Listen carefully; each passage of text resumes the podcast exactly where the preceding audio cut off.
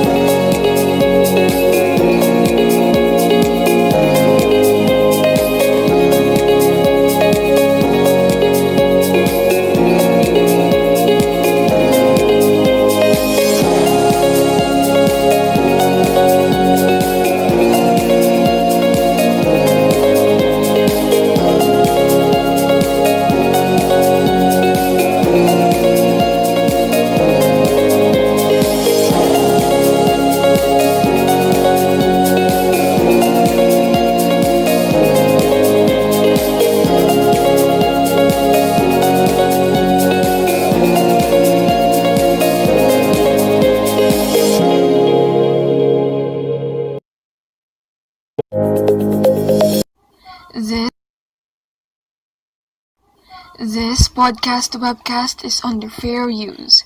Copyright disclaimer under Section 107 of the Copyright Act 1976.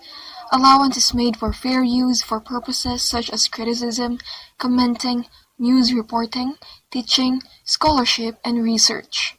Fair use is a use permitted by copyright statute that might otherwise be infringing.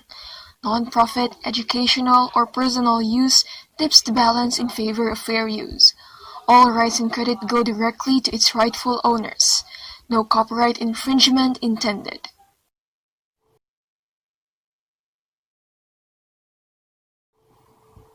The views and opinions expressed are strictly those of the hosts and participants, and do not reflect the views of the faculty, organizations, and the university.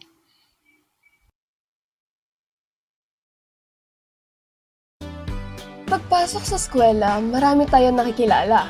May iilang hahangaan habang mayroon ding tatabihan at magiging kaibigan. Ngunit hindi talaga mawawala sa eksena ang mga kaklaseng susubok ng iyong pasensya.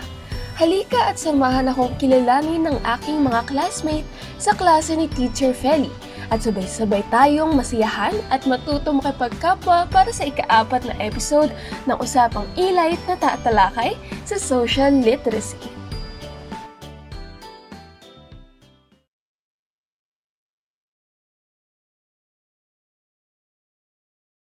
Classmate, kwento ni Virgilio S. Mario at guhit ni Paul Eric Roque.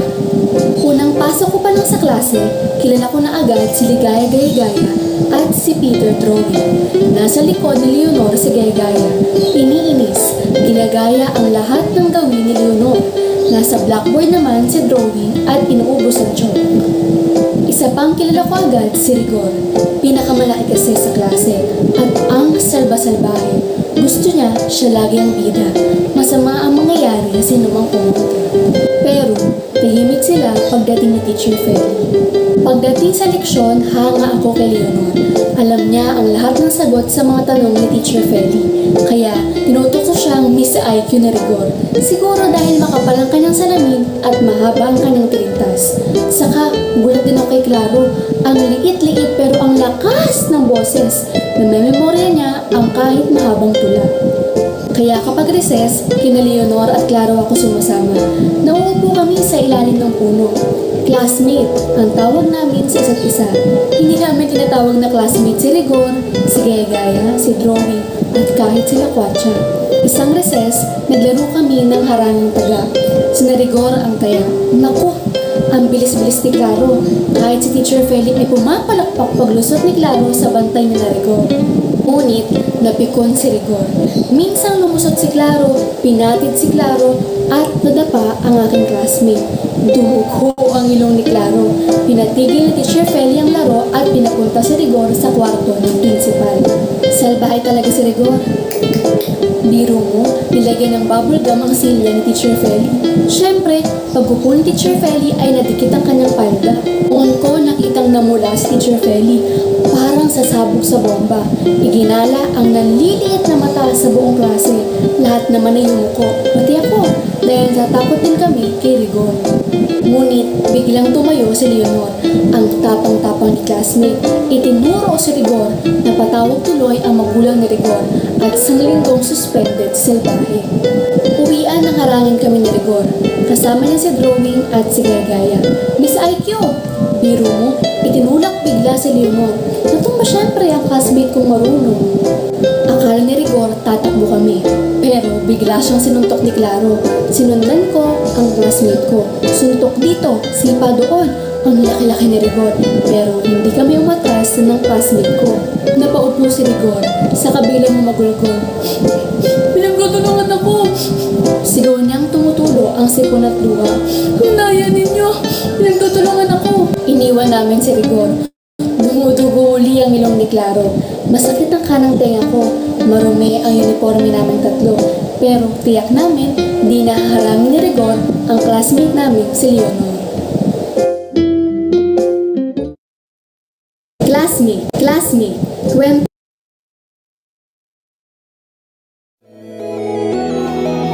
Miyerkules na, Literacy Advocates! Welcome to Usapang Ilay, trending sa edukasyon at pag-usapan. Up for a new episode that virtually talks about multiliteracies with our guest teachers. Don't worry, dahil kahit lit ito, light lang dito. Be sure to listen and watch all the way through kasama ang ating dalawang lit teacher hosts, Doc Z and Prof G.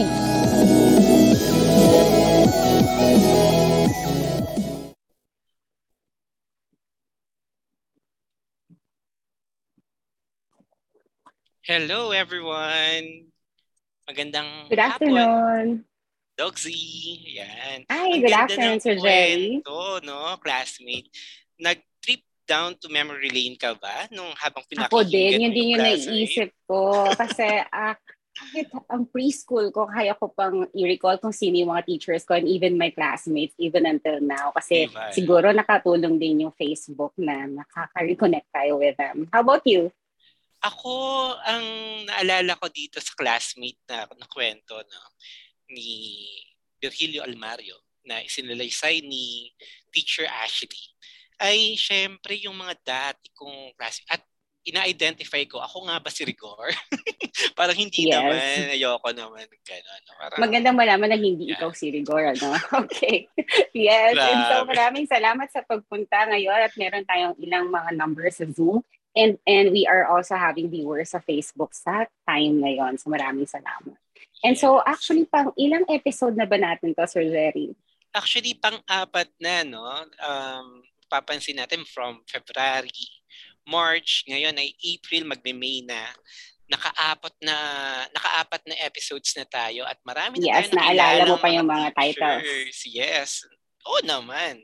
'Di ba? Ano so we started natin? from arts, arts Yeah. literacy, Then, and then we we had digital. digital Mhm. literacy.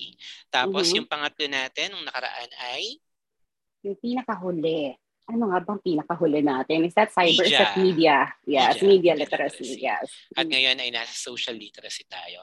Medyo malawak ang social literacy, I tell you, no?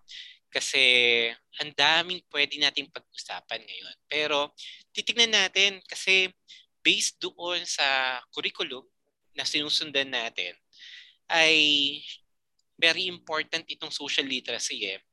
Dahil part din ito ng tinatawag nating soft skills. Yung social Mm-mm. skills na kailangan ng bawat individual na i-develop.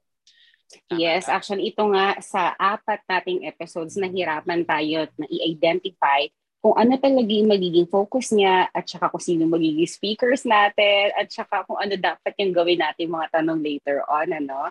Kaya nga simulan na natin para malaman natin kung sino nga ba ang mga speakers natin sa hapon na ito. Yes. Sige. So, ang una nating um, kapitapitagang speaker ay ayan, si Dr. Feliz Ayaban. Um, she is a faculty member of the Philippine Normal University with an academic rank of full professor in social sciences. She has held various administrative positions at PNU, such as Vice President for Finance and Administration, Vice President for University Relations and Advancement, Dean of the College of Graduate Studies and Teacher Education Research, and Associate Dean of the Faculty of Behavioral and Social Sciences. Dr. Yevan has earned her PhD in Development Studies from De La Salle University. She is also a feminist and a human rights advocate. As an educator and academic, she authored numerous books and articles and conducted research on human rights education, peace, women, critical thinking, social science education development, business, human rights, and democracy education. Ladies and gentlemen, please welcome Dr. Felice Ayaban. Hello. Hi, Ma'am. Magandang hapon na. Oh, magandang magandang hapon, Shine, at saka si Jerry. Oo. Kamusta kayo? Kamusta sa mga natin, tagapakinig at uh, tagapanood? Yes. Ang susunod naman po nating speaker, hintayin po natin yung slide, is a graduate of Philippine Normal University with a degree in secondary education major in social science. Since his college, college years, he is an advocate of peace, human rights, and environmental conservation, which enables him to lead school and national organizations. In 2015, he received the Outstanding UNESCO Club Youth Leader of the Philippines in University of Santo Tomas. At present, he is a public school teacher in Tinajeros National High School, Malabon City. He is a lifelong learner and currently pursues his master's in policy development in the LSU. He is a researcher and consultant for Solution for Development Impact Incorporated and Asia Pacific Youth Exchange Incorporated. Companies who serve for different international non government organizations, which gives an opportunity to understand the realities of grassroots level. So, everyone, let us welcome Mr. Ronald Pino Chua. Hello po, good afternoon po, Sir Jerry, Ma'am Shine, and Ma'am Felice po. Ayan, so magandang hapon po sa ating lahat. Ma'am Shine, bigyan mo nga kami ng konting background tungkol sa e-light. Bakit Yes, okay. Ito ay sinimulan natin, ano, simula pa last year for the planning and we started to think about how we're going to talk about things that were not discussed usually sa curriculum natin, ano. So, kaya natin sinimulan ang paggawa ng, pag, ng konsepto ng literacy. So, kapag sinabi nating e-light, um, light lang, ibig sabihin kalmahan lang yung mga usapan natin dito. But later on, we will re- really realize na talagang malalalim din ang mga hugot at saka yung mga aral na makukuha, makukuha natin dito sa ating mga episodes. Meron pa ba ako nakaligtaan, Sir Jerry? Um, E, dahil educational, pero bukod sa mga webinar na available na, ay gusto natin magbigay ng bagong hain, no? Na tayo ay mag-usap, yan, usap-usap lang, chill-chill lang, kaya siya Relax lang. light, yes, Mhm. at saka ito ay magiging available din ah, sa ating Facebook page na And, usapang and of course, later on sa isang website. Yes. So, ayan. So, ang topic natin for today ay ang nagbabagang social literacy. Oo nga, eh, nakakakaba nga itong i- pag-usapan eh. Pero ilaban natin to, Sir Jerry. So, bilang unang katanungan, ito ay kung sino man po sa inyong dalawang gusto pong maunang sumagot, gusto lang po nating malaman kung ano po siguro ang definition ng social kaya ano po ang literacy or kapag pinagsama po natin to, ano po kaya ang pwede nating bigyan na kahulugan dito sa salitang ito. Nakanakino? Okay. Kino, tinawag na. ka na Kino, ikaw na. Sa akin man, pag sinabi pong social literacy, tumatalaki ito na paano nakikipag-ugnayan yung isang tao sa kanyang lipunan at sa kanyang kapwa. Um, pag- pakikipag-ugnayan sa iba't ibang level at iba't ibang paraan na paring sa organizational, maaaring sa kaibigan niya, kamag-anak niya, at nagkakaiba-iba kasi yon At tinitingnan natin na mahalaga itong factor na to or mahalagang ma-develop itong skill na to ng isang isang bata, isang estudyante, or kahit ng isang um, nakakatanda or kabataan. Sapagkat Mhm. um, habang buhay magagamit mo ito eh. At uh, tuwing nakikipag-ugnayan tayo sa ating kapwa, nagde-develop tayo at umuunlad tayo bilang tao. Yun lang po. Thank you. Okay, so socialization, how we become a social human being. Okay, so syempre may dadagdag niya si Dr. Evan. Ah, syempre, agree ako sa sinabi ni Kino. um, kasi tayo, meron tayong ah, dalawang spheres. Isang pa private and public. Siguro meron pang online. Okay? So, yung private sphere mo, ah, ito yung sa sarili mo, sa family mo, sa immediate friends mo. Sa, ah, pero kapag ka tungkol na, ah, lumalabas ka na dito sa iyong um, primary groups, medyo nandoon na yung public self mo, no? So, yung involvement mo sa community mo, involvement mo sa bansa, sa region mo, sa organizations mo, sa economy, sa sa kung saan ka nagtatrabaho. So, lagi tayong may dalawang spheres, no? Yung private and public. So, ang tanong, paano ka ah, paano ka ah, how do you go about your private and public uh, public lives, no, public selves. So palagay ko, ito yung papasok yung skill mo kung paano ka mag-navigate ng iyong basically public self. Okay? Ngayon, tingin ko din, uh, i-expand ko lang, pwede rin namang papasok sa loob, no? Yung sa sarili mo, sa family mo, kasi very basic yun eh, tsaka dun sa community mo uh, tingin ko tinuturo naman talaga yan sa bahay. Kaya lang, uh, mas ang aking practice, mas nagbibigay ako ng pansin doon sa iyong public sphere. Kasi yan yung mas malaki yung impact at yan yung hindi gaano na ihahanda yung ating mga mag-aaral, yung ating mga tao, kung paano makisalamuha, kung paano mag-navigate sa ganitong public sphere. So medyo nasa partial ako sa public sphere na siyang lokal ng social literacy o ng mga tinatawag na soft skills. Okay. Si Sir Kino, ang sagot niya reminded me of the theory ni Eric Erickson kasi sabi niya it's about human development din, eh, no? Tapos yung sagot naman ni Ma'am Yeban, it reminded me of Yuri Bronfenbrenner's ecological systems theory from the microsystem papunta sa chronosystem, which I believe mattered this time, lalo na yung chrono, kung saan nandito yung pandemya. And the question now is how how does it play dun sa ginagalawan nating system na sinabi nga ni ma'am is yung sphere natin which could be private or public. Ano, Sir Jerry? Mm-hmm. Yeah, um, sa akin naman, ang naiisip ko dito yung sa, sa identity. Kasi uh, in terms of identity, meron tayong loob, labas, at lalim. So ito yung paano natin pinoproject then yung ating sarili according to Ma'am Yeban. Yung pub- public sphere natin kasi syempre meron tayong private sphere na maaaring hindi natin talaga ano no uh, pinili tulad ng mm-hmm. nung binigyan tayo ng pangalan hindi natin yan pinili bigay yan sa atin eh pero ang susunod na level kasi doon is paano natin binibuild na yung sarili natin going to our social yan social skills na ginagampanan no um medyo sa tingin ko parang ano ano medyo malawak nga talaga itong social skills mm-hmm. um saan ba natin madalas itong sinisimulan?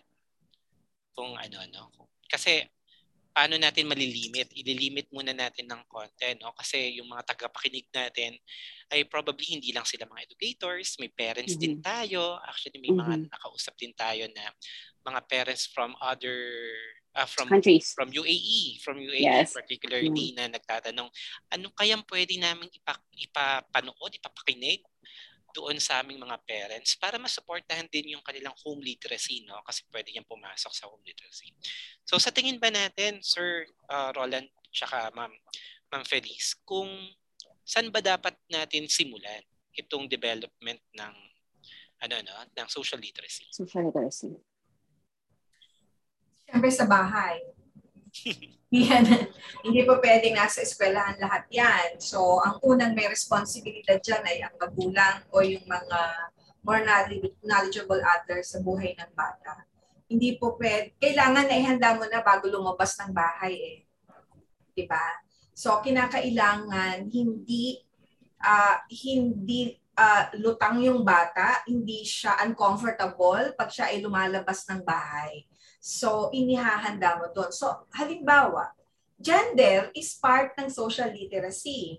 So, mm-hmm. paano ba siya makikisalamuha sa kapwa niya babae, sa kapwa niya lalaki, sa iba't ibang genders? Kasi kahit mm-hmm. bata yan, kailangan may recognition na gano'n. Hindi po pwede na nagpapalaki ka ng bata na mamama, man, mang, uh, ano, mang mamata. Mangmamata. Di ba? So, sa bahay talaga yan. So, gender, kailangan may literacy itinuturo na kaagad tayo kung paano mag mag-recognize, magrespeto, no? Actually, ang bottom line diyan, respect eh. Respect sa kapwa, pakikipagkapwa tao. Paano ka makikipagkapwa tao? I think ang bottom line, uh, anumang theory ang gamitin natin, ang social literacy ay pakikipagkapwa tao.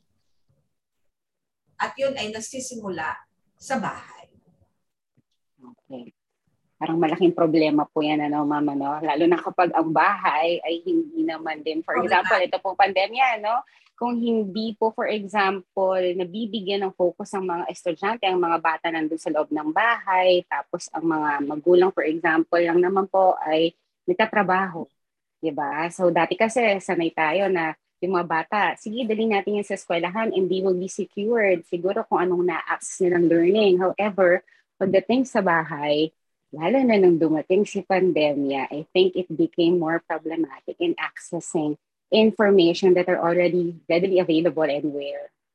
Siguro may i-add si Sir Kino. Uh, sumasang-ayon din po kay Ma'am Yeban na talagang sa tahanan to nagsisimula.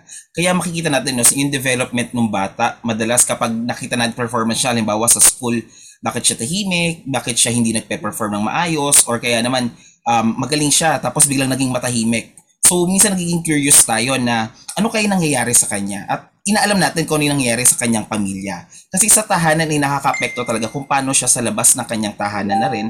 At siguro irurot ko na rin to na kung paano dinevelop yung yung um, aralin, yung araling panlipunan sa elementarya na makita natin na inaaral mo na yung sarili, yung sarili at yung kapwa hanggang palaki na palaki hanggang sa i-cover niya na yung ano yung ano ano yung kanyang pagkatao at sa kanyang bansang kinabibilangan.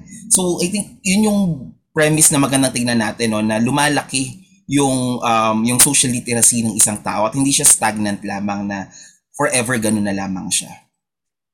Um, sir, na ituturo po ba ito sa mga estudyante sa ngayon? Yung pong social literacy, maitanong ko lang po, bilang nasa loob po kayo ng DepEd, ano po? Um, siguro sa, sa kalagayan po namin sa sa high school dahil ang tinuturo tinuturo ko po ay grade, grade 10 contemporary uh, contemporary issues. Um, naituturo naman po siya na pakipagkapwa, paano sila makikilahok sa mga social institutions, paano sila makikilahok sa mga programang pampamahalaan. Pero um, naging mahirap itong panahon ng pandemyang ito sapagkat iba pa rin naman yung face-to-face interaction at mas na, mas nauhubog mo kasi doon eh kasi may personal attachment ka sa bata nung nung nasa classroom kayo unlike ngayon na um, modular yung bata o kaya naman ay digital offline siya so technically hindi kinakapag-usap yung libro, yung module lang yung inyong bridge para magkaroon kayo ng connection at matutunan niya ang isang lesson. At saka ngayon, sir, hindi mo na mababasa yung behavior ng bata or misbehavior ng bata, yung gestures niya, yung expressions niya. You're not really sure if andun, ka, andun pa ba siya dun sa klase ninyo no, this time? And that leads us, Sir Jerry, sa pangalawa nating tanong. Ano? Um, teka lang. May, may, may gumugulo may lang nari- sa isip may, may na-recall ka pa. Okay. Oo, kasi nabanggit din ni, ni Sir Roland kanina na um, medyo nagiging challenge dahil nga different modality no at yung pagtuturo ng social skills pero um, sa ngayon ba, paano nga ba natin tinuturo itong social social literacy? Hmm. Um, kung ganito yung modality. Kasi of course, meron din naman tayong tinatawag na social presence. No, dapat may social presence when it comes to kung anumang distance learning ito eh. Pero paano ba natin ito ini-establish Okay, kasi yun nga, isang mahirap ngayon dahil nga different modality, pero yung establishment ng social literacy, hindi kasi pwede nating baliwalain eh yung pagde-develop niya. No? So, yan. Uh, Ma'am Yaban? Ano ba tinuturo ang... I, I don't think um, nag-iisip tayo in terms of uh, social literacy. Ang um, tayo sa curriculum, no? Uh, ang curriculum kasi natin, parang hati-hati siya eh. Uh, di ba? Ito ang social studies, ito ang values education, ito ang science, ito ang math, etc. Na parang ang pagdating sa social literacy, pang values ed and social studies lang. Isa yan sa uh, problema na actually hindi. Even if you're, a, let's say, nasa science ka, di ba? Bahagi ng social literacy ay ang pakundangan, no? uh, yung pagtuturo sa bata ng pakundangan, pakundangan sa earth, pakundangan sa gamit, pakundangan sa kapwa. These are all social literacies eh. Um, pero um, dahil nga fragmented yung, yung pagkakadesign ng ating curriculum, so parang sagot lang siya ng social studies teacher at saka ng ano ng GMRC. So halimbawa part din ng social literacy for instance ay ang pagtanggap sa katotohanan. Hmm. Yung yung yung yung critical thinking, yung respect scientific thinking, bah bahagi 'yun eh kasi paano ka kikilos kung alam man naman ng isip mo ay misinformation, mm-hmm. hindi batay sa facts. So uh, hindi kasi siya pwedeng ma ano 'yon na uh, ma-fragment. So buo mm-hmm. siya. So uh, I, I'd like to I'd, I'd like to think na na yung social literacy is related yan basically sa konteksto ng Pilipinas, ano bang klaseng Pilipino ang gusto natin sa hmm. loob ng bahay, sa loob ng komunidad, at doon sa bansa. Uh, sa akin, mas mas yun ang challenge. Kasi pwede kang mabuting tao pero hindi ka mabuting Pilipino eh. Yeah. Diba? So, uh,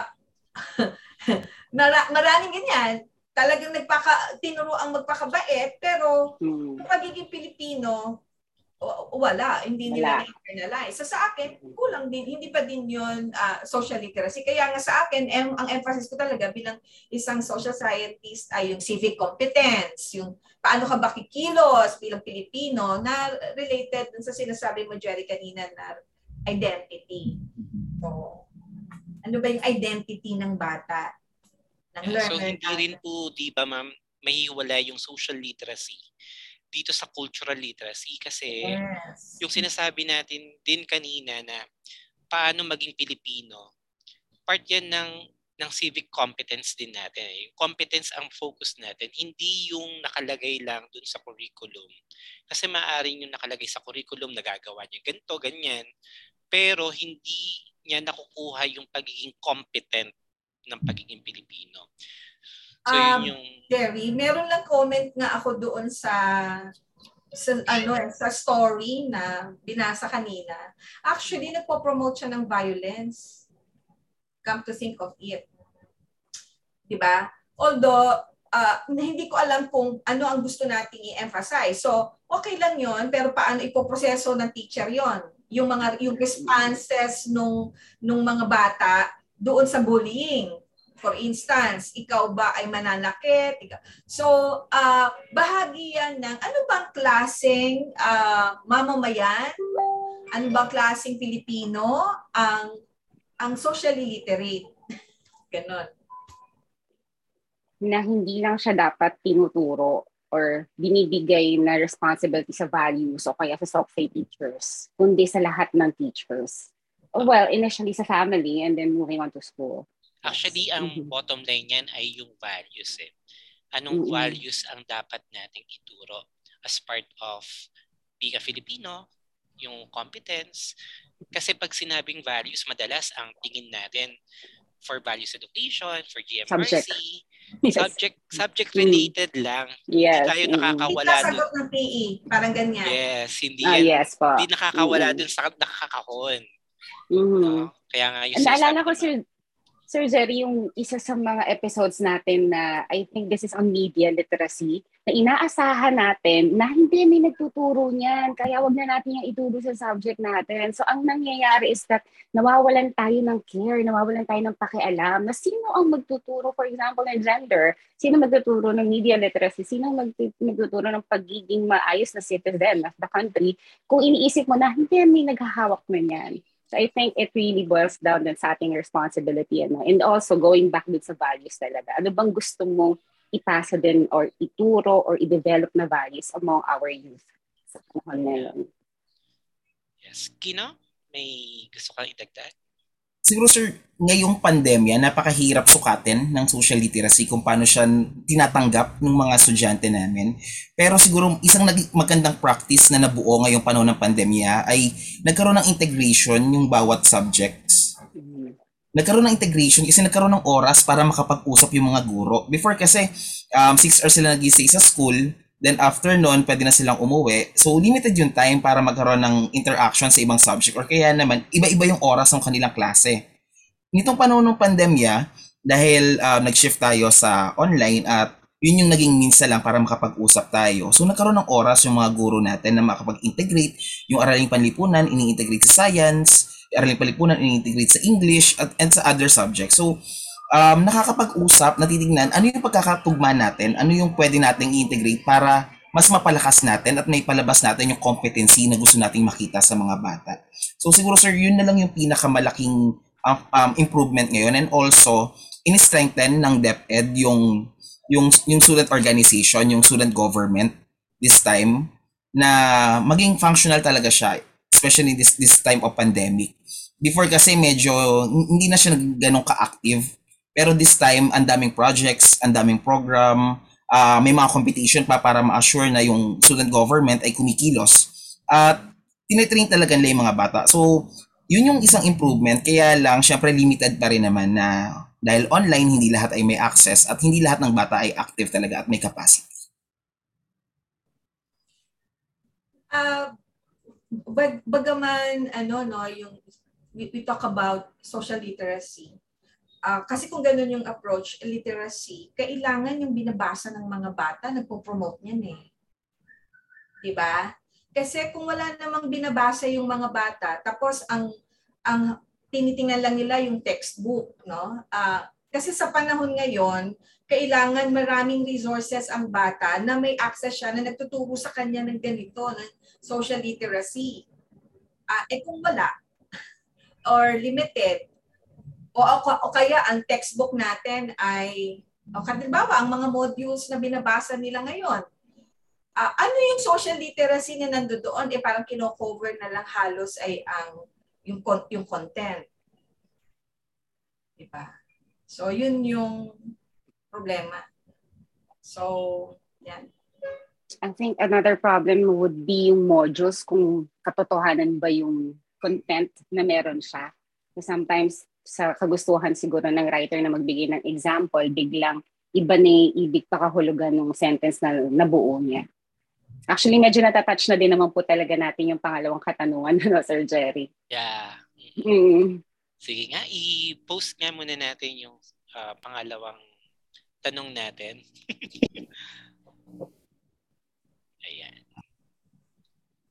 How do I develop social literacy among learners? So, tingnan natin sa point of view hindi lang ng pagiging teacher, pwedeng pagiging parent. kasambahay, as a parent, mm-hmm. as a tita, mm-hmm. yung mga ganyan, mm-hmm. or tito. So, sige po, ano kayang pwede nating i-ano dito? Uh, Anyone?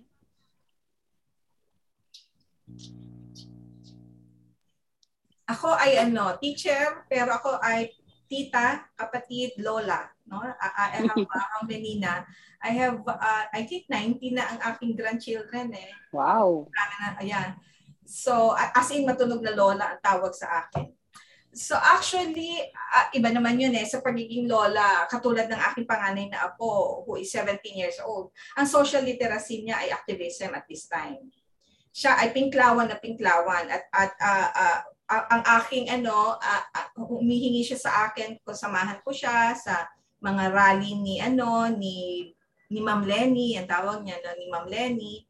So, bahagi yon So, halimbawa, uh, dun sa uh, panganay kong apo, papunta kami sa rally, inano ko siya, at pinag-uusapan namin, bakit bakit ano ayan ang choice mo si ano si VP Lenny? So marami kang bakit so tinuturo mo rin ang social literacy sa pamamagitan ng pagtatanong eh rather than rather than pagsasabi pinaka-importante kasi na may mga may, mas may tanong sa buhay sa kapaligiran niya sa sarili niya yung bata rather than sinasabi at karamihan lagi natin lang sinasabi.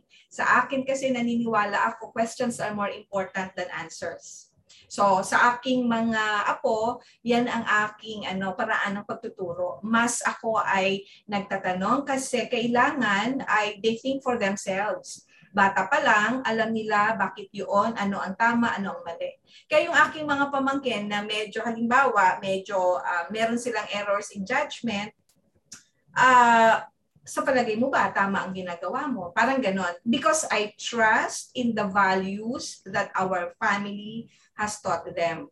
Rather than magalit ka, so sila mismo yung mag mag-iisip.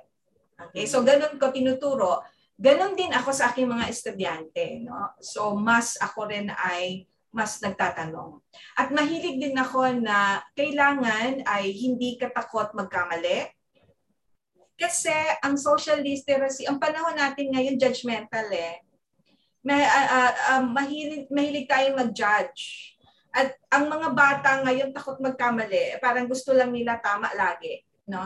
Sa akin, ini-encourage ko yung mga estudyante ko, ang aking mga mga apo ko na magkamali and be comfortable with yung with the mistakes that they commit because learning opportunity yan eh. So yun yung mga tingin ko more long lasting ang impact kapag ka comfortable ang tao na siya ay nagkamali, alam niya na siya ay mali, kaya niyang mag-apologize, that's social literacy.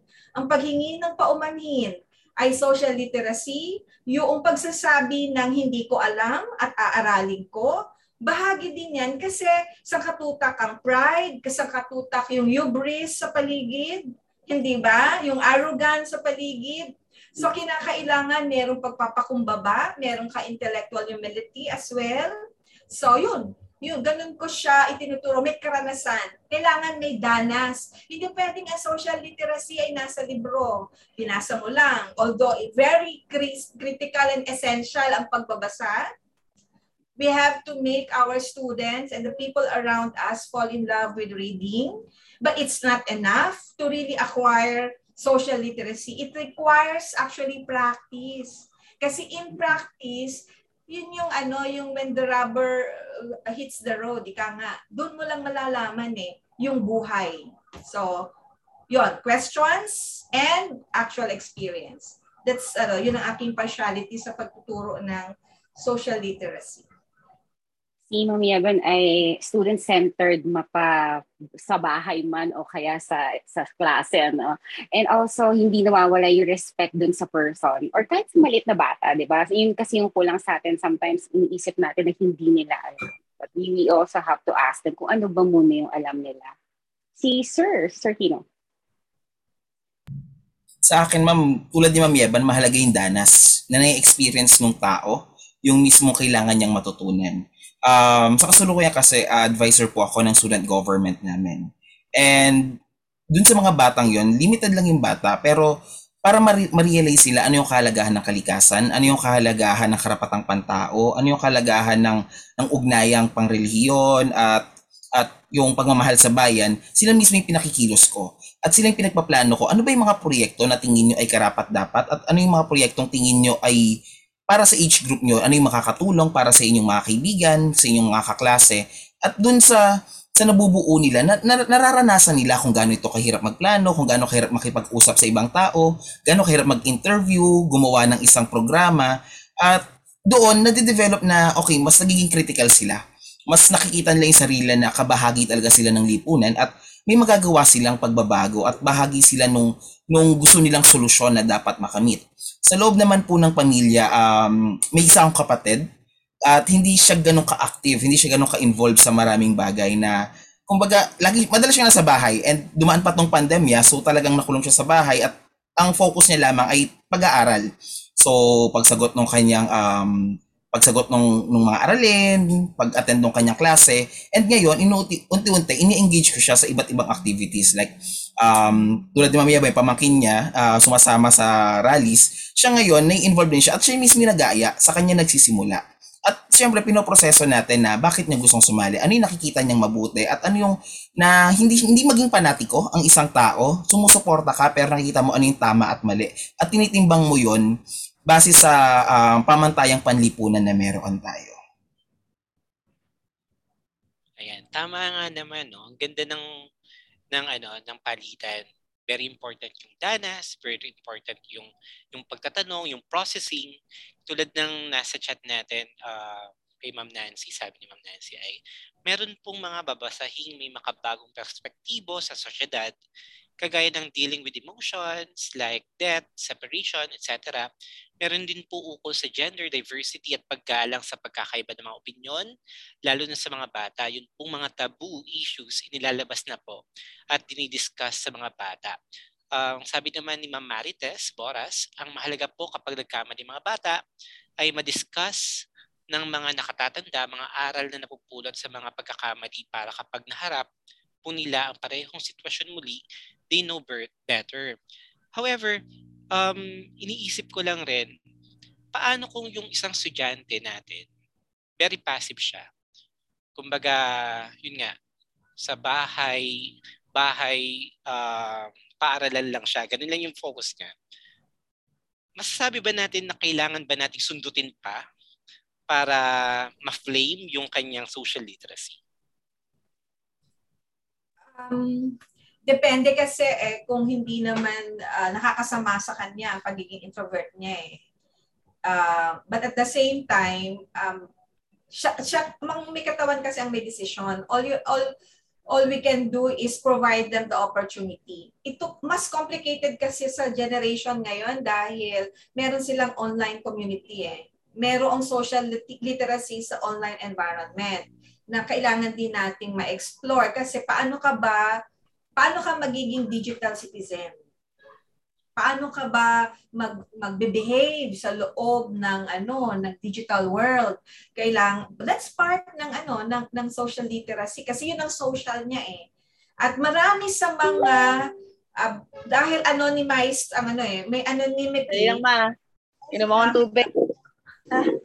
may anonymity ang ang ang ating mga kabataan ngayon, uh, because of uh, yung online environment, may anonymity dyan, medyo mas nagiging brusko, mas nagiging matapang hmm. sila, parang walang accountability kasi nga uh, may anonymity eh. So, ituturo mo din yon di ba? Yung responsible digital citizenship. Bahagi din yan ng social literacy. Yes, ma'am. Kasi parang ngayon, ano po, kapag may isang post, tapos parang ibubully mo yung isang person, parang nagiging normalized na sa system natin na okay lang na mambully online, di ba? Kasi uh, may sinabi si ganyan, tapos parang, parang siyang pagtutulungan na. So I think this is really something na kailangan din talaga nating bigyan ng, ng attention. Ayan. Um, ano nga ba yung mga skills na dapat nating ano no, uh, yung kaugnay nitong social literacy kasi pwede pa nating i-soft skills ng mga ito eh. Uh, para malaman lang rin ng mga audience natin. Um, ito yung mga pwede kong areas na gamitin uh, na i-explore para ma-develop mm-hmm. ko yung social literacy ng isang bata. Sa lawak niya, no, Sir Jerry, parang lahat. Oh. Mm-mm. Pero sa tingin natin, anong pinaka-importanting i-develop na sub-skill siguro? Kasi yung social literacy.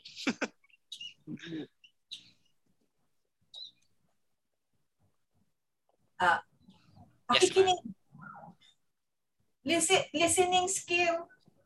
Empathic. Empathy. Kasi ano ang social literacy, foundation yan, social emotional learning eh. Yes, kung, kung, kung hindi ka kasi handa sa paglabas kung hindi handa ang loob mo, right?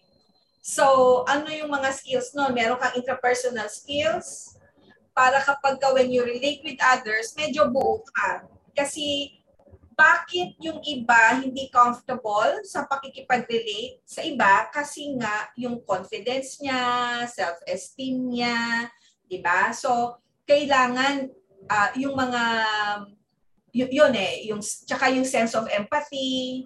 So kailangan buo no, yung yung social emotional learning, yung sense of empathy at saka sa akin talaga yung active listening.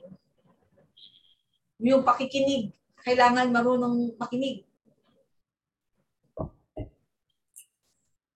Um, yes, Sir Roland. Bukod sa sinabi ni Ma'am Yeban, sa akin mahalaga rin yung cooperating. Bukod sa pakikinig, dapat marunong ka makipag-cooperate sa kapwa mo. No, na in different circumstances, marami, ma- magulo, maayos, kaaway mo, kabati mo, hindi mo kakilala. Mahalagang makita mo na paano ka makikipag-ugnay at ano yung isang um, identity na meron ka, masyado ka bang mahihiyain, na maaari mo pang i-develop. So, mas kilalanin mo yung sarili mo para yung pakipag-ugnayan mo sa kapwa mo ay mas mas na-enhance mo.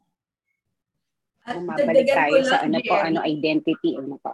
Yung yes. ang isang ano um parang mayroong ma- mga mixed signals ang ating educational system. Ang social literacy thriving yan sa cooperation, katulad ng sinabi ni Kino, yung collaboration. Yet, yung system natin, nagfo-foster ng competition. Diba? So, uh, kaya, yung mga bata natin ngayon, ito itong mga, itong mga estudyante natin no, ngayon, panirapan sila sa ano, cooperation and collaboration na ituturo pa pala ito. Mm-hmm. Hindi siya automatic na alam nila. Why? Kasi nasanay sila sa basic education ng competition, yung very competitive. Kinakailangan sa mga group work, sa mga teamwork, bida sila. Or mm-hmm. control freak no hindi hindi ano hindi sila yung uh, ina nasanay na i-uplift yung yung bawat isa kasi nga com- competition yung kinagas kinagis na nila eh. So kaya ang social literacy, ang pundasyon talaga niyan, emphasis natin ang collaboration and cooperation. Tama, I agree with Kim. Yeah, actually med ano siya no, mahirap talaga na i-develop siya lalo na ang ang ang foundation nito ay yung sarili. Kasi kung sa bahay pa lang, ganun din competitive din yung environment, medyo may may issues na yan. Paglabas, mm-hmm. no, mahirapan din si teacher kung paano siya i-develop. So foundational and essential skills talaga, nagsisimula talaga sa bahay. At the same time, yung pagkilala sa sarili, tulad nga ng socio-emotional learning. Um, mahirap din yung empathic listening no? Na ma, hindi ka marunong makinig pero salita ka ng salita. Although mm-hmm. dalawang process 'yan eh, reciprocal process 'yan. Dapat meron ding time kung paano kung kailan ka magsasalita at may time ka rin na dapat ikaw ay nakikinig. Yeah, so yun yung mga nakuha ko dito. Um, Ma'am Shine? Sa akin naman din, yun din yung sinabi ko din kanina kay Sir Tino eh. It's, it's about identity and it also is, everything is about respect. Respect to yourself, respect to the people around you. And um, yung personality, I think, ay talagang dapat magsimula sa house kung paano siya binibuild. Para kapag lumabas na siya, kaya niyang pagtanggol sarili niya, kaya niyang um, tignan or i-filter lahat ng mga papasok na information sa, sa brain niya. And then, paano niya ito mapaprocess. Yung sinabi ni Ma'am Yevan kanina on collaboration, Ma'am, kasi nag-handle ako ng first year and I was given a large class. There are two sections in my first year. For the first um, time po na na-experience ko, medyo hirap po talaga sila makipag-collaborate na lagi kong inire-remind sa kanila na hindi kayo magkalaban dito, ha? hindi kayo mag-away dito. Lagi ko kailangan sabihin sa kanila yung ganong klase ng information kasi sometimes hindi sila nag-recite, hindi sila magpa-participate. So it was a difficulty ng mga first few weeks, but later on, because of some activities, nabigyan sila na opportunity to, na makilala yung isa't isa. At sabi ko nga po, hindi naman talaga to competition. Yes. Tsaka yung another skill, yung relationship building. How do you build relationship? Other than uh, building a relationship with your family. Although that by itself is a skill So, isang skill din yung how do you build relationship with other people. Na tingin ko ay nahihirapan na yung mga tao ngayon. Ma'am, kasi parang paano po ba yan tinuturo din naman sa bahay, ano? Kung, ay, sa school rather, di ba po? Paano kayo maging isang maayos na miyembro ng pamilya, di ba? I cannot recall any subject na or any instance, kahit po webinar or seminar, na talagang pinag-usapan po ito kahit sa mga past na, na learning opportunities that I have had. So, it was really indeed a challenge. Kahit sa mga parents. Yung mga 1990s, ang sinasabi nila, uh, mga outsiders, no, yung mga international friends ko, sabi nila, ang, ang, ang Pilipino daw ay may skills sa social networking. No? So, yung at that time, walang, walang social media, ha? social networking. So, marami tayong social capital.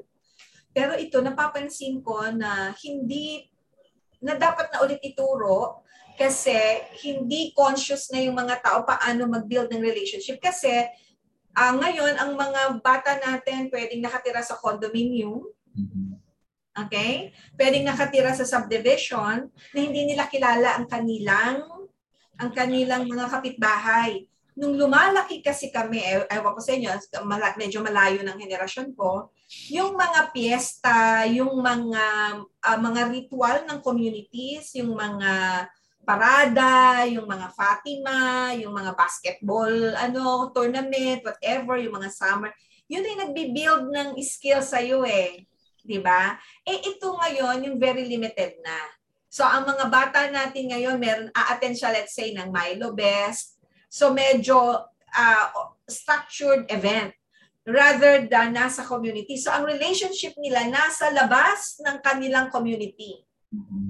So it's isa yan sa maganda pag-aralan uh, kasi skill yun eh na hindi na sana tinuturo kasi ina-acquire mo by natural method. Part ng socialization mo. Eh ngayon, yun yung nawala. Nagbago kasi. Ito na yung relationship na nagbabago ang environment, nagbabago din ang skills natin.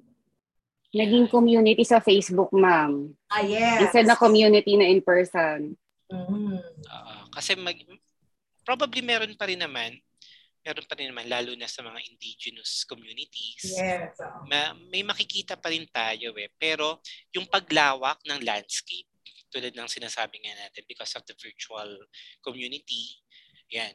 Um, in terms of the curriculum, parang ang tingin ko naman dito, yung, yung community-based learning na tinatawag, um, medyo may kulang tayo for the push kasi nga, uh, ang community-based talaga ay bumabalik din tayo dun sa ating culture, dun sa mga social practices na unti-unti rin nawawala at naging challenge yan lalo ngayon because of the pandemic na very limited na, bawal lang piyesta, bawal lang ano, may namatay, Traditions diba? na wala. Ay, mga ano, patay. Yes. Diba? Akala ni... Ilibing, ma'am. Yes, sa libing. Talagang marami kang social obligations. So tawag natin doon mga social obligations eh. Pero ang mga bata ngayon, pag ayaw nilang pumunta, ayaw nilang pumunta, tayo may guilt feeling kasi ano yun eh, meron tayong relationship. Yeah. Uh, part part din yun ng social literacy na dapat um, mai mai-reintroduce siguro no para sa ating mga estudyante na parang doon kasi doon doon mismo eh kung, kung paano ka makikipagsalamuha doon sa iyong kapag-anak, mm. paano ka mag-start ng ng conversation. Ngayon parang very digital na magkausap lang kayo sa ano sa chat pero magkatabi kayo. Di ba? May mga ganyan na ano yes, na yes. Yes. Kaya no? Siguro sir, this time, naging mahirap din kasi nga ang madalas platform natin pag nakikita-kita tayo ay Zoom. Tapos pag may isang nagkasalita, kailangan tumahimik lahat eh. Unlike before, pag tatawa kayo, sabay-sabay kayo yung tatawa eh. So yung, yung emotion nyo, sabay-sabay kayo, pare-paro kayo nakakaramdam. E ngayon, minsan nakapatay yung camera, nakamute ka, hindi mo nga alam kung meron ka pang kausap sa, sa kabilang ano eh, sa kabilang cellphone or computer na meron ka. Pero, um, yun nga, nagbabago na talaga yung landscape natin and dahil din sa pandemic na ito. And even before pandemic, unti-unti na rin eh, naging mahihain yung mga bata kasi sa halimbawa sa Facebook, libo-libo yung friends natin. Pero pagdating sa personal, isa, dalawa, hanggang lima lang yung kaibigan talagang kakilala nila or close nila. Mas gusto nilang ano, minsan yung, yung emotion natin, gusto nating ma-impress yung mga tao sa social media na. No, na doon na doon na doon na nasusukat kung ano yung pagkatao mo. Hindi na siya kung paano ka makisalamuha. Tulad nung nung panahon, I mean, siguro panahon natin kasama pa ako. Um, ganun tayo makisalamuha na talaga may social interaction. Tulad sabi kay ni Ma'am Yeban na kapag may nangyari sa isang kaibigan mo, talagang pupuntahan mo, talagang ipaparamdam mo na, na nakiki, nakiki may, may empathy ka sa kanyang nararamdaman. Yun yung medyo nawawala ngayon. Kasi nga, sa virtual, wala namang masyadong emosyon. At hindi mo alam kung nakita mo yung emosyon, kung totoo nga ba ito. Yes, yun nga. Pwede rin yang ma-cultivate sa online environment, no? Mm-hmm. I have this, ano, Facebook friend na papunta siya ng Manila. So, kinausap niya ako, ma'am, pwede mo ba tayong mag-meet? Hindi ko siya kilala, kaya lang nasa Manila ako, from Butuan siya. So ano, I met him. At nag-usap kami na parang magka- magkaibigan kami, no? Parang wow. kilala talaga kami. Ba, mm. why? Kasi yung yung level and quality of engagement mo rin sa sa ano mo, sa social media mo. Social media. Maka, an, another yun na pwedeng pag-usapan, how do you cultivate such kind of relationship in your social media account? So, pwede din ganun. Kaya lang, syempre, libo-libo yan eh, maximum of 5,000. Hindi mo siya mabibigyan ng, na, na, ng same amount of attention. No? Pero baka, no? Uh, nagsi, merong binubukas sa atin na opportunity yung social media, yung mga learning communities na meron tayo na sa mga deeper, more meaningful relationship kahit na online. So baka marami na mag-messenger sa inyo, ma'am, na makikipagkita sa inyo dahil sinabi nyo ngayon, ma'am. dahil sinabi nyo yan. Actually, marami pong mga comments sa Facebook at sinabi po ni Ma'am La Arnie, there are a lot. Sabi nga ni Miss Annalyn Sunga, relationships today also are very transactional konti na lang ang nurturing and those na magiging comfortable na mag-call out. Yes. Ang relationships, 'di ba? So, ano ano kayang magagawa ko para sa taong ito? Yun na yung mga kulang ng mga mga pwede nating may ambag dun sa mga ibang mga individuals. So, hello sa mga Facebook viewers. Yes, dyan. relationship, di ba, Keno? Mm-hmm. May Adeline Sunga. uh, medyo controversial itong tatanong ko. So, ang sasabihin ko. Um, isa sa hindi social literacy din kasi sa akin yung adversity quotient eh. Mm-hmm. Okay? Uh, whether we like it or not, ang daigdig ay hindi naman polyanic. Hindi naman siya hindi naman siya how we want it to be. Right? So, maraming predators, maraming uh, aggression, di ba? Matindi aggression. How do we prepare ang ang ang learners natin to withstand itong mga ganitong adversity sa social world. And that is also part of uh, social literacy yung iyong adversity quotient. Kasi baka naman uh, nag-emphasize tayo sa pagiging nurturing pagiging empathetic. Pero yung sinasabi nga ng isang libro yung anti-fragile baka naman nag-develop naman tayo ng generation na napaka-fragile na konting kibot mo ay sila ay nag nag ano nag-reveal na, na, na, na 'di ba? So um, medyo 'yun ang uh, isa din. So how do we part of social skills is how do we develop yung adversity quotient sa ating mga learners as part of their social skills. Parang dapat doon ma'am tamang timpla no? Kasi hmm. hindi ka pwedeng oversensitive o kaya naman wala ka talagang sensitivity at all para dun sa isang situation. Tama word mo, tamang timpla. Tamang timpla. Mm-hmm. Important. Uh, yeah, sige. Uh, since na pag-uusapan natin itong mga challenges, parang dumada, pumapasok Overlapping tayo yes, sa yes. pangatlo. No? Yeah, tama mm-hmm. nag-overlap. Um, sige nga, pwede ba nating i-reveal yung third question? At sabi ni Ms. Angel Rose Raya, it is also related sa EQ. So for the third question, what are the challenges in teaching this skill, itong social literacy?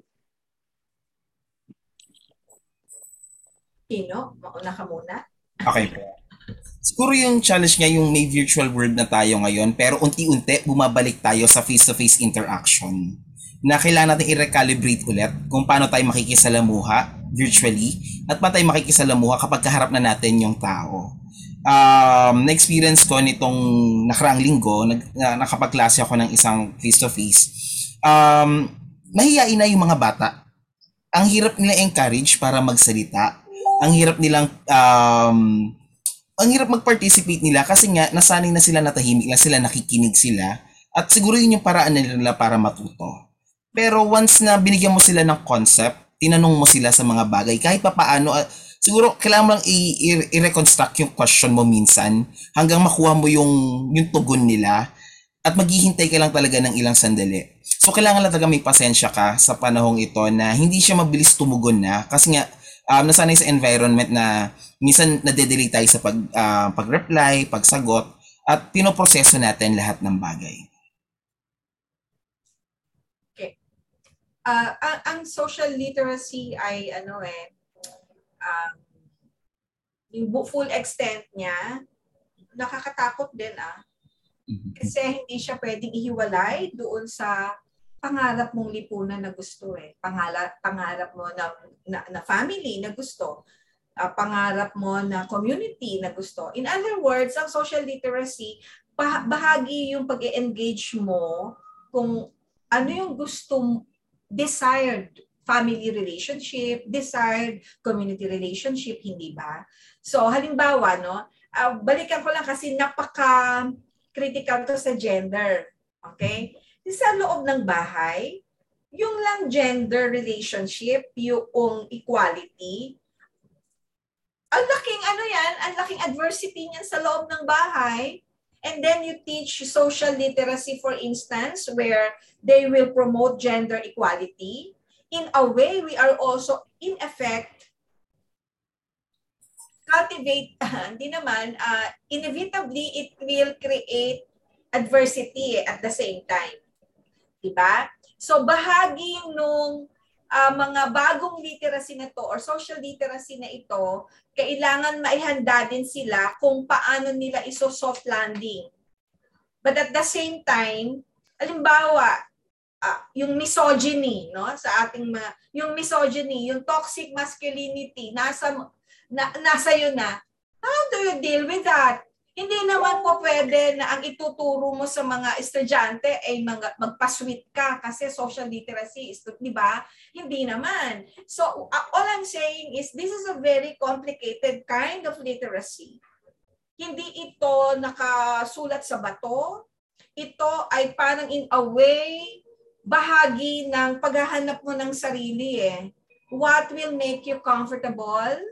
Okay? And pero hindi po pwedeng hin, uh, hiwalay siya doon sa gusto mong relationship. So it is about building the kind of relationship that will make you grow. And yung relationship na yan, relationship sa community mo, relationship sa government mo. For instance, if you want to build a better society, marired tag ka sa Pilipinas. That by itself it, it is a threat to your social literacy. So, uh, sa mga nakikinig, hindi ang social literacy ay hindi siya pajama party. Hindi ito ano, hindi ito uh, uh, madali kasi pwede kang malagay sa alanganin dito. Hindi ba? Pwede kang maredtag, pwede kang mabuli. Yung manindigan ka sa tingin mo kung ano ang tama, which is part of social literacy, pwede kang mapugutan ng ulo uh, uh, in a figurative sense, ano? Uh, yung bang magsalita ka ng hindi masakit sa tenga, magtatayuan mo kung ano ang tama, tapos ikaw ay pagtutulungan, or worse, alam mong ikaw ang tama, pero ang majority ay nagsasabing ikaw ay mali. How do you deal with that?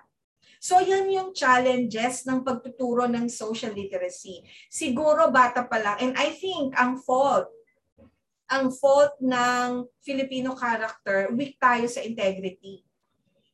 Anong ibig kong sabihin? Yung tinatayuan, yung tama ay nilalabanan, ang, mal, ang, ang tama ay pinaglalaban, ang mali ay nilalabanan. That is integrity. And that is part of social literacy. And when you do that,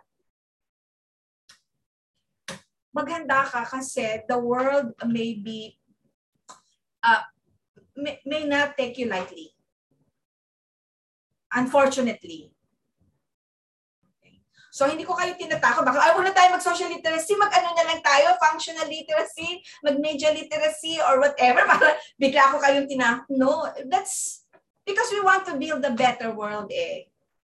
We want to be, build a better world. Siguro baka kayo, when, uh, kung kayo ay mag-engage na sa social literacy, baka meron kayong better way of dealing with the world na matututunan namin kaming mga matatanda na.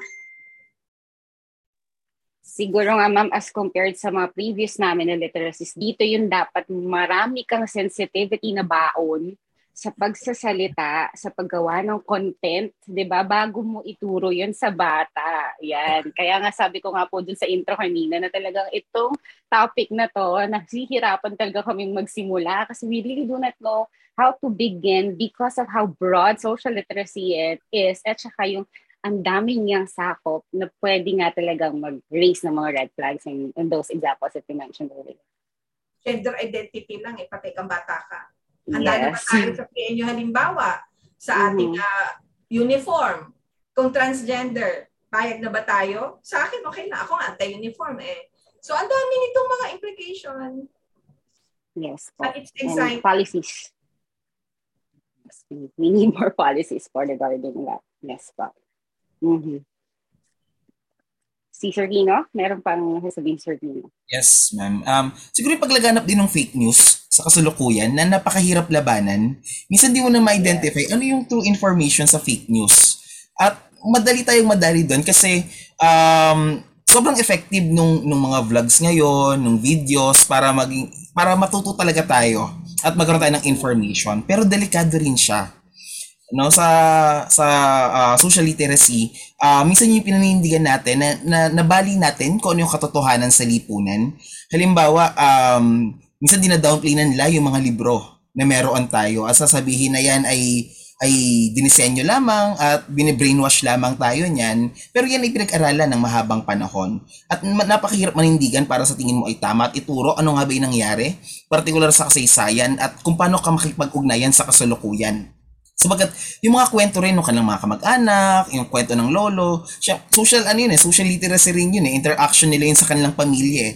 Kaya lang hindi naman ganun yung yung yung danas din ng ibang tao nakapaligid at hindi dahil naranasan mo yun, ibig sabihin yun lamang yung totoo. At yun ay naranasan din ng ibang tao napakahirap ituro na kailangan magkaroon tayo ng pangunawa sa naranasan din ng ibang tao at hindi lang sa dinanas ng kapamilya natin o dinanas nating pangsarili. At doon siguro papasok yung critical thinking na ng mga bata. Pero still, uh, mahirap siya ituro kasi minsan titignan nila na dinidiktahan mo sila sa ilang aspekto. So, kailangan iproseso mo mabuti at i-desenyo mo ng maayos yung paraan mo ng pagtuturo sa mga critical na aralin para masigurado na hindi ka rin uh, mabansagan bilang isang guro na ikaw ay may pinapaboran. Bagkus kailangan may pinapaboran tayo laging sa tama at ano ba yung dapat na, na nangyayari sa ating lipunan dahil may pangarap nga tayong lipunan. Pero uh, mahirap na hindi maging inclusive yung gusto mo o nais mong pagkatuto para sa iyong mga estudyante.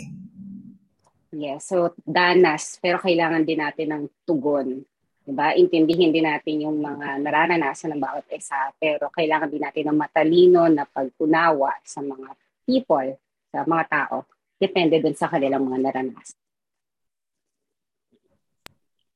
Yes, uh, very important yun. No? Kailangan binabalance, may sensitivity na baon mm-hmm. natin kasi kapag wala tayong sensitivity, hindi naman pwedeng oversensitive, hindi rin naman pwedeng apathy na, no? Apathy. Yeah. May, hindi mo na alam, wala kang pakialam sa iba. So, part din yan ng social literacy. At talagang, sabi nga natin, no, napakahirap siya ituro, maraming challenges. Pero, yung magiging result nito ay something na going tayo dun sa gusto natin na uh, na community, na pagiging Pilipino. So yan. Sige.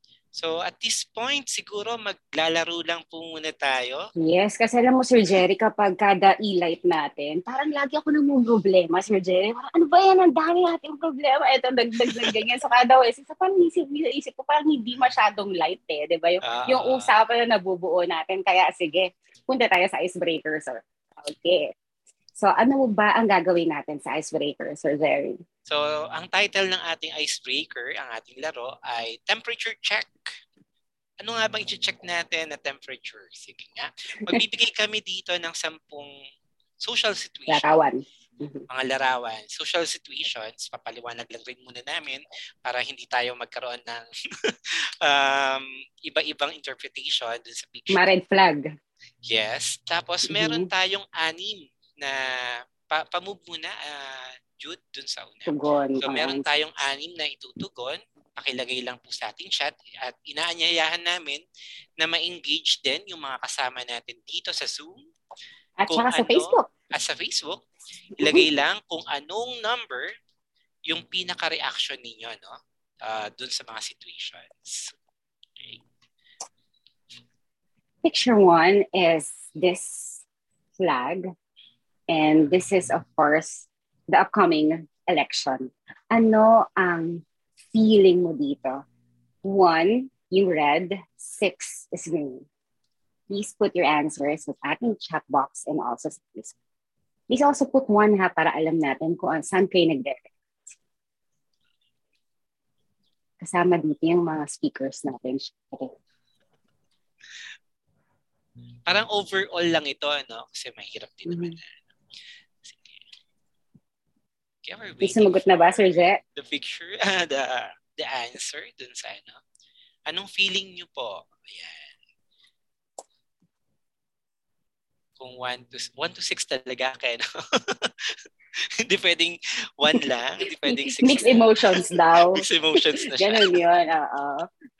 Ayan. Ayan, let's have, let's see. So maraming six, maraming hopeful. I think that is good na makita, no, Sir Jerry, na Ah. mas marami pa rin positive as compared sa mga, wala nga nag 1, 2, 3 eh. So that is a good sign, I think. Ah. sige, let's move on sa picture number 2. Mamaya natin ipaprocess na lang ang mga ito ano, as overall. Sa Facebook naman, Sir Jerry, um, 3 na yung pinakamababa. 3 Yan. mababa. 3 pinakamababa. So lipat tayo sa picture number 2. Picture number 2 is about flourishing tourism of the country. Ano ang tingin natin dyan?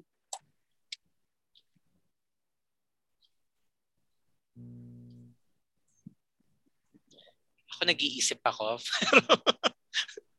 Pero sa akin, ang feeling ko, ah, excited ako dyan. Siyempre. Mga jet Yes, ang setters, mga speakers natin nandyan, 4 at saka 5. 4, 5 sila. Yeah. So 6 ka, Sir Jerry. Okay. okay. But I think ang pinakamababa natin dito ngayon ay 4. Okay. So let us move on and see picture number 3. Ano nga ba ito, Sir picture number Jerry? 3 ay may kinalaman sa ah, vaccines. Tama ba to? Na vaccination rate Ah, the vaccination. ng Philippines. Yes. Si Ma'am Rich ay 5. Si Ma'am Yeban, 1 lang talaga siya. Okay. 11 out of 47 countries. Ito yung ranking natin. Third of Yes. 10 sa ASEAN. Mhm. 17 out of 205 Kasi globally. may Alinos na nos, diba? expire, diba? May mga millions of doses na mag-expire. Oo nga po, napakasayang. Would go for two. Sa Facebook naman, I think dahil medyo delayed sa Facebook, no, hindi natin alam kung itong picture na to yung mismo binibigyan na nila ng kahulugan. So, lilipat tayo sa picture number four. Naku, madaming magre-react dito. Ito ang ating education system during this pandemic.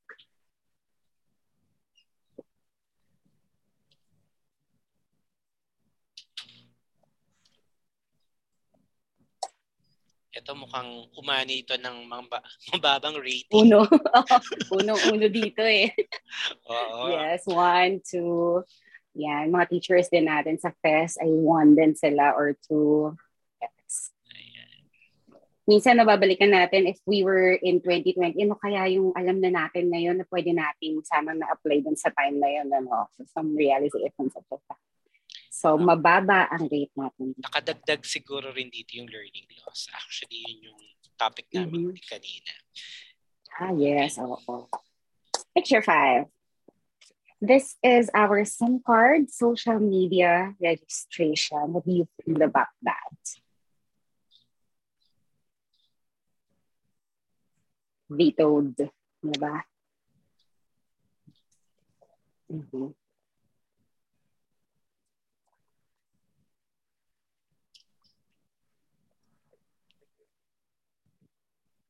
Okay. Okay. So meron Matter of tayo security din to eh, no? Three ang pinakamababa.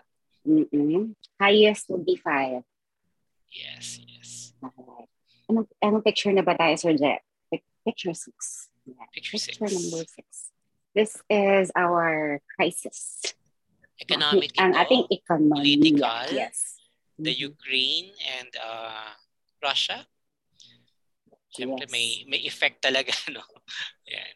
Global. Yes, it is. Mhm. So mukhang Alright. isa rin ito sa mga social issues na umani ng mababang rating sa atin. Medyo namumula. Namumula tayo. Sana na pag-uusapan din to sa mga classrooms na, Sir Jet. tama, tama. Mm-mm. And this is our picture seven. Climate change. Yan. Alam mo, bilang isang bansa na laging may bagyo, no? Anong marirealize mo doon, Sir Jerry? Um, syempre very Binibisita na important. tayo lagi, di ba? May mga bisita tayo pero dapat naka ano rin tayo eh, nakaset na rin tayo when it comes to Exactly. Handaan na, no? emergency Yun ang kulang. response natin. Yes. Kasi lagi naman eh. Di ba, anticipated yan eh. Well, ano nga ba? Okay, so we are in picture number eight. So ito ay may kinalaman naman sa e-commerce, lalo na yung mga mahilig mag-mine, mahilig mag-Lazada, mag-Shopee. Anong feeling natin dito? Ay, si Ma'am Yem naka-six. so, Happy siya doon. yes, oo. yeah, very happy. Ako rin actually, dito din. very happy. Yes. Uh, kumatin ng klase, Ang naka- biglang may tumatawag. Lazada raw po. Ay, oo nga, no? Kakatok. Okay, so this is picture number nine. These are beauty pageants. What do you feel about this?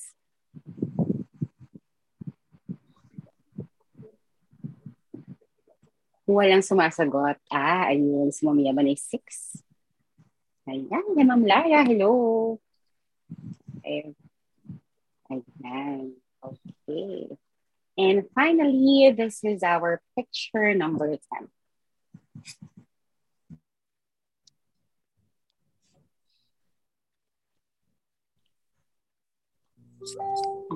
Yes, ito yung work from home set setup natin. Work from home, learning from home. Setup, yes. uh, Setting environment. Mm. Job. Siguro, multiple roles din sa bahay at saka sa trabaho mo, wherever you may be. So, based doon sa ano natin, ay 3 and 4, nasa gitna. Yung ating temperature check yan. All right. Ayan. Marami pa tayong pwedeng pag-usapan, pero we have a very limited time. Um, but now, siguro mag-move on muna tayo. Ano? Marami tayong pwedeng uh, pag-isipan based doon sa ating naging talakayan ngayong araw na ito. Um, pero hindi natatapos. Okay, wag nating isarado no yung ating talakayan. Pwede pang itong talakayin sa mga ano no sa sa bahay, sa inyong Yes. paaralan, Social media. sa social media. Mag-comment lang po kayo, dire-diretso. Okay lang din naman po. Mm. Yes. At dahil dyan, at this point, we would like to award the certificate to our resource persons. Jude? Ayan. So the citation reads, Philippine Normal University, the National Center for Teacher Education, College of Teacher Development, Faculty of Education Sciences, the Center for Reading and Literacy, and the PNU Reading Society awards this certificate of recognition to Dr. Feliz Ayaban for generously sharing her expertise as a resource speaker on issues and research trends in social literacy, webcast and podcast activity, Usapang E-Light, trending sa edukasyon ating pag-usapan held via Zoom in Facebook Live given this 28th day of April 2022. Signed, the head of Center for Reading and, and Literacy, Professor Nancy S. Ramores, and the Associate Dean of the Faculty of Education Sciences, Dr. Rodrigo D. Abenes. Salamat! The same The same certificate is awarded to Sir Roland Tino Chua. Maraming salamat po sa inyong dalawa.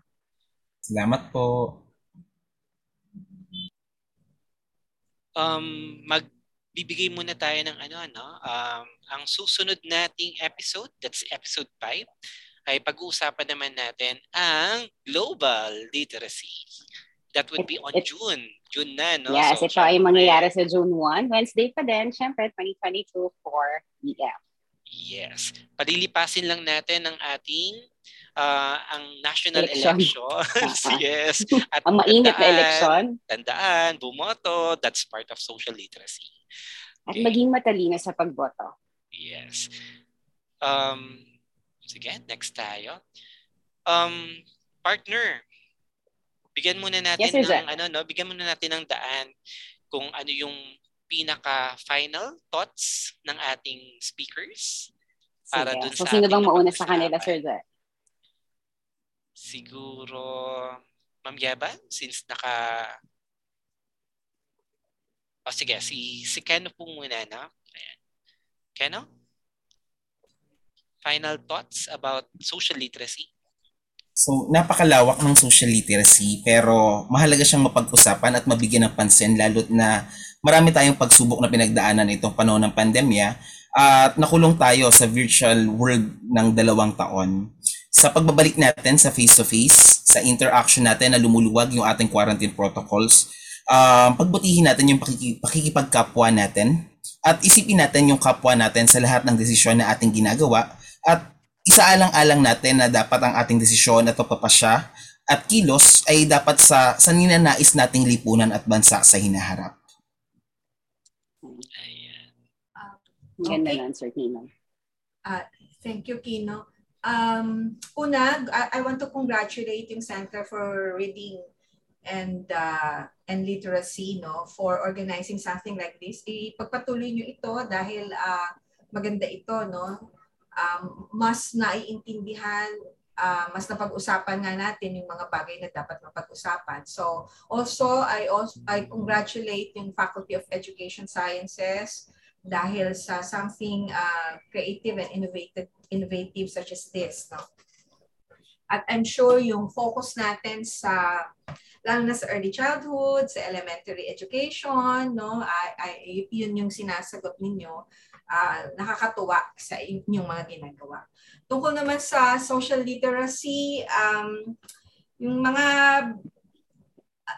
at the end of the day kailangan natin na maiwasan maging homo piconensis. hindi natin, hindi tayo pwedeng maging pikon at um, kinakailangan natin ng emotional intelligence dahil doon humuhugot yung ating social literacy. At I think hindi ito about yung ano dapat na ito dapat ang mga kinikilos, ganyan. No? Hindi kasi ang mundo ngayon ay merong diversity. We just have to be inclusive. At uh, ang environment na ginagalawan natin ay hindi na unidimensional, uh, multi-level and multi-dimensional ang environment natin. Merong may online, merong uh, in-person at merong high flex, may hybrid. So uh, sa ganitong pagbabago, dramatic change ng environment that uh, we navigate, uh, we need all the more certain literacies and particularly uh, social literacy. Parang ang yabang namin kasi parang inaano, no? sinasakop niya yung sinasakop niya yung lahat kasi uh, basically ano to eh, it's about how do we navigate uh, our world, both uh, virtual and real world, in such a way that we become better persons and we become uh, the person that other people uh, will find inspiration as well to become better person. So yun lamang po, in a nutshell, that's uh, lit- social literacy for me. And thank you very much again and I appreciate my time with you. Um, thank you po sa pupunta. Thank you very salamat much po. po. Yan. Partner, ano ba ang dakpulot natin ngayong araw na ito?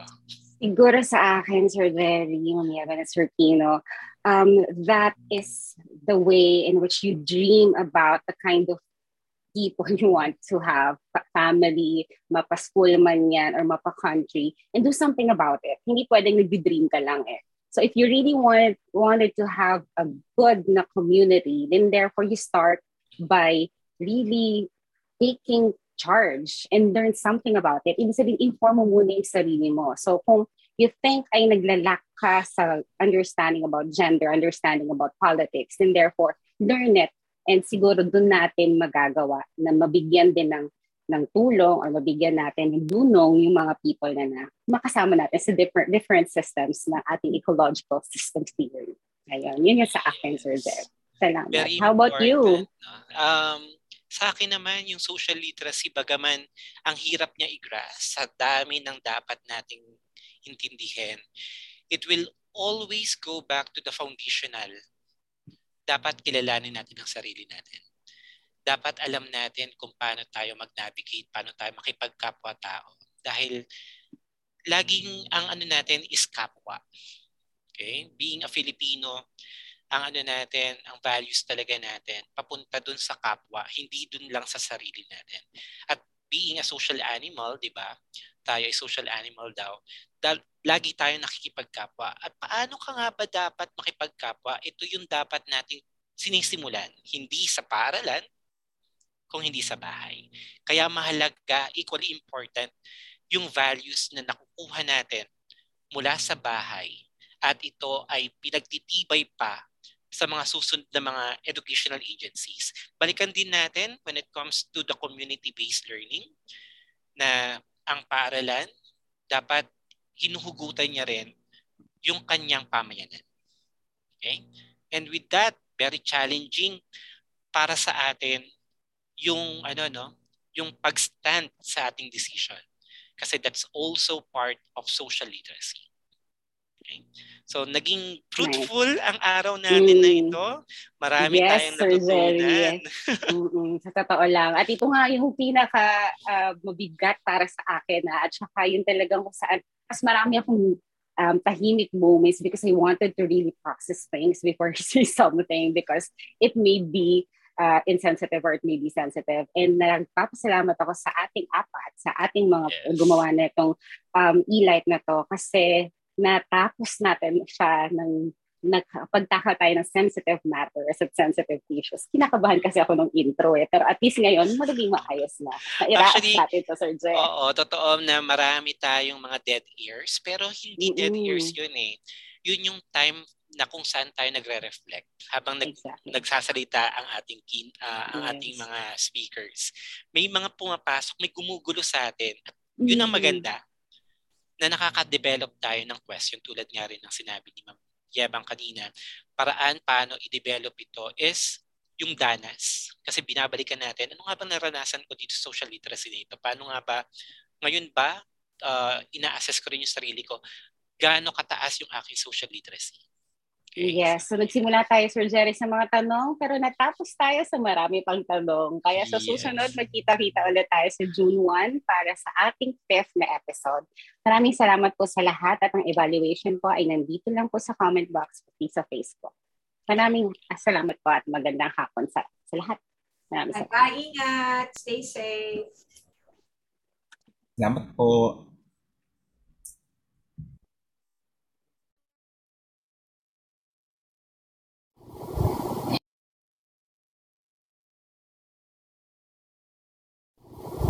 To receive your certificates of participation, please answer the evaluation form available in the pinned comment in the Facebook Live's comment section.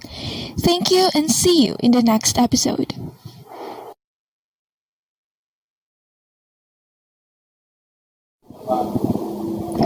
That episode was so lit, Dogsy and Prof G. Kaya naman, sa ating mga literacy advocates na sumubaybay sa atin ngayon, maraming salamat at kita-kits sa susunod na Wednesday kasama kami dito sa Usapang Ilay Trending sa Edukasyon ating pag-usapan. This podcast webcast has been made possible by PNU Faculty of Education Sciences with the special participation of PNU Reading Society.